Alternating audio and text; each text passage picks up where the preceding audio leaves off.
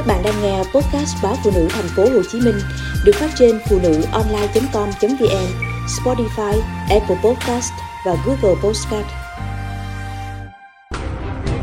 Tôi um, tôi thấy cái chuyện này nó không có, có, có đúng chút xíu nào chứ á. Nhà nước mình vừa mở cửa vừa chống dịch.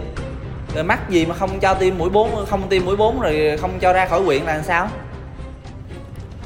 không tiêm vaccine mũi 4, không được ra khỏi địa bàn nơi cư trú, không được giải quyết các thủ tục hành chính. Ngày 21 tháng 6, Ủy ban Nhân dân huyện Mỹ Xuyên, tỉnh Sóc Trăng có công văn số 20 về việc đẩy nhanh tiến độ tiêm vaccine mũi 4 ngừa COVID-19.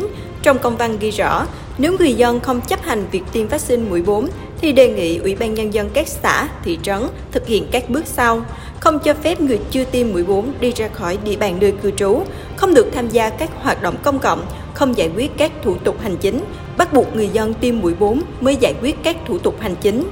Diễn giải trong công văn, Ủy ban Nhân dân huyện Mỹ Xuyên cho rằng, theo Tổ chức Y tế Thế giới, đã xuất hiện biến chủng mới nguy hiểm hơn và khả năng bùng phát dịch trở lại là rất lớn. Trong khi đó, vaccine COVID-19 mũi 3 hiện nay còn rất ít tác dụng với con người, kháng thể qua xét nghiệm đã giảm. Do đó, khi tái phát dịch bệnh thì nguy cơ lây nhiễm sẽ rất cao và người bị F0 vẫn tiếp tục lây nhiễm bình thường. Do đó, việc tiêm ngừa mũi 4 là rất cần thiết nhằm bảo vệ sức khỏe cho chính mình, cho gia đình và cộng đồng.